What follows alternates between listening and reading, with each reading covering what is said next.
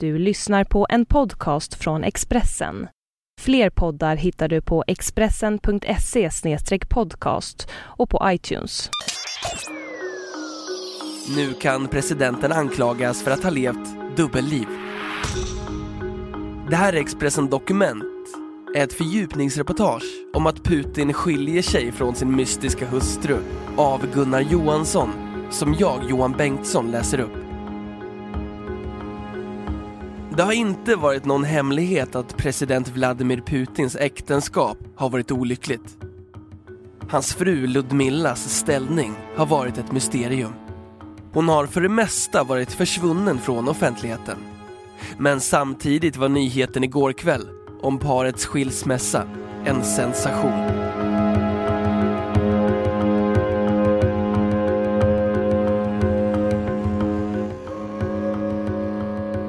Vladimir Putin, sextio, och hans hustru Ljudmila, femtiofem, har varit gifta i tjugonio år. Nu stod de där tillsammans i bild i ryska tv-kanalen Rossiya tjugofyra igår kväll.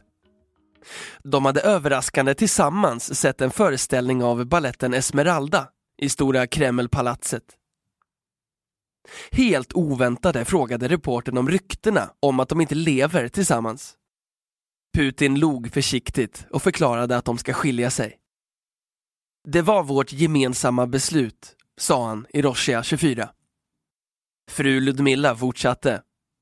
Man kan säga att det är en civiliserad skilsmässa. Putin förklarade.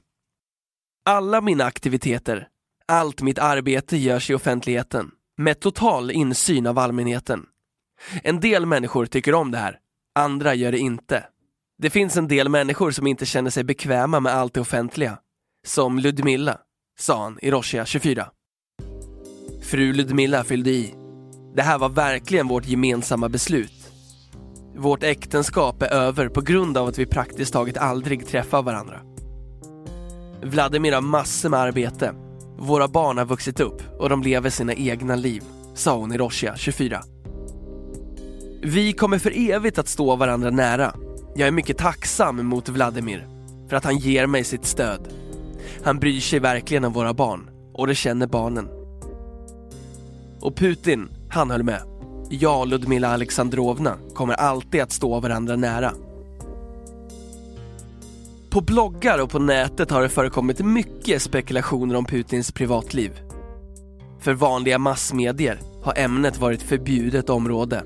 Och naturligtvis är den stora frågan vem som är Putins hemliga partner. För alla tycks övertygade om att han har en sån.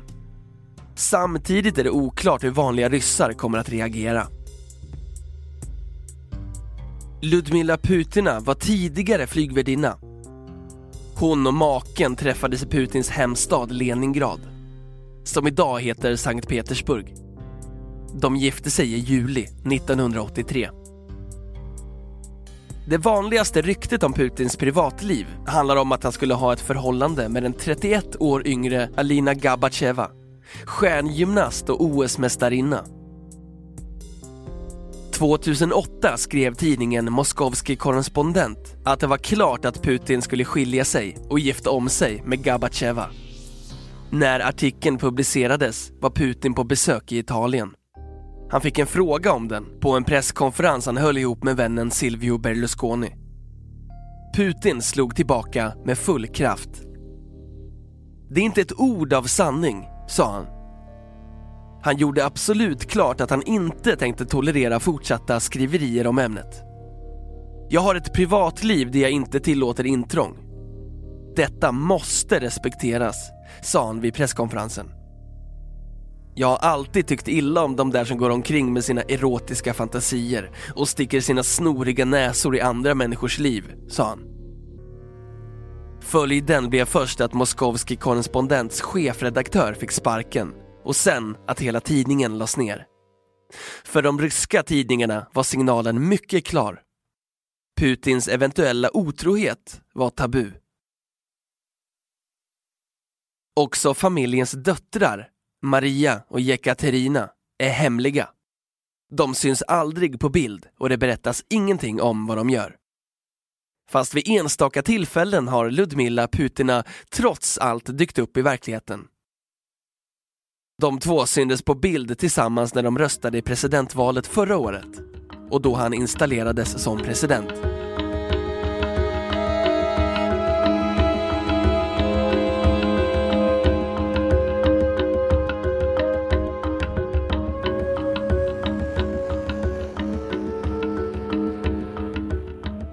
tjugohundratio gjorde rysk tv ett besök hemma hos familjen Putin. De svarade på frågor om den pågående folkräkningen. Både Putin och hans hustru förklarade att de var gifta, men det syndes på tv-bilderna att hon inte hade någon vigselring. Den sjätte januari fyllde Ljudmila Putina femtiofem år. Det nämndes knappt i medierna och maken tillbringade dagarna kring födelsedagen i Sochi vid Svarta havet, där det togs fullt av bilder som visade hur han kramade den nyblivne ryske medborgaren Gerard Depardieu. Vi är vana vid att ledare i väst har en First Lady vid sin sida. I Ryssland och tidigare Sovjetunionen har många sett det som en självklarhet att ledarens hustru borde nöja sig med att vara i bakgrunden. Det har alltid varit så tidigare, med ett klart undantag: Raisa Gorbatshova. Vladimir Putins tidigare rådgivare Sergej Markov var överraskande kritisk mot hemlighetsmakeriet kring Putins familjeförhållanden. Markov förklarade att begreppet First Lady blivit en institution i Västeuropa och i U S A, men att något sånt inte har utvecklats i Ryssland. Som ni vet har Vladimir Putin hamnat i en kris i familjerelationerna, sa Markov i februari i en intervju som publicerades i Expressen. Han fortsatte sen: det verkar som om Putin och hans hustru befinner sig i ett tillstånd av konflikt. Det går ganska många rykten om att Putin faktiskt inte bor med sin hustru. Vi ser att Ljudmila Putina inte kan vara en first lady, eftersom hon i verkligheten inte har status av hustru. Presidenten måste vara tydlig för sina väljare. Därför måste också hans familjestatus vara klar, tydlig och transparent, sa han. När Ljudmila Putina var ny som presidenthustru verkade hon trots allt försöka göra sitt bästa som First Lady. I Moskva tjugohundraett framträdde hon tillsammans med svenska kronprinsessan Victoria. Det var vid invigningen av en svensk utställning i lokaler nära Röda torget. Ljudmila Putina var sammanbiten och verkade samtidigt tyngd av allvaret och obekväm i sin roll.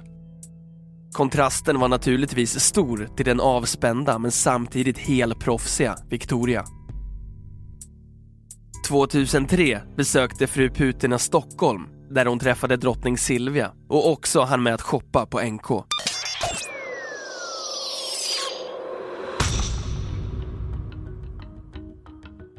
Du har hört Expressen Dokument, ett fördjupningsreportage om att Putin skiljer sig från sin mystiska hustru av Gunnar Johansson, som jag, Johan Bengtsson, har läst upp.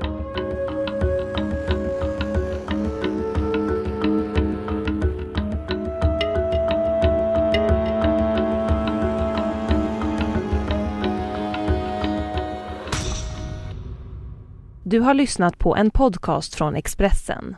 Ansvarig utgivare är Thomas Mattsson. Fler poddar finns på Expressen punkt se och på iTunes. Ett poddtips från Podplay.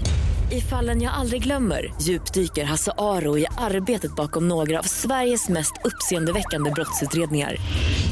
Går vi in med hemlig telefonavlyssning och, och då upplever vi att vi får en total förändring av hans beteende. Vad är det som händer nu? Vem är det som läcker? Och så säger han att jag är kriminell, jag har varit kriminell i hela mitt liv. Men att mörda ett barn, där går min gräns. Nya säsongen av Fallen jag aldrig glömmer på Podplay.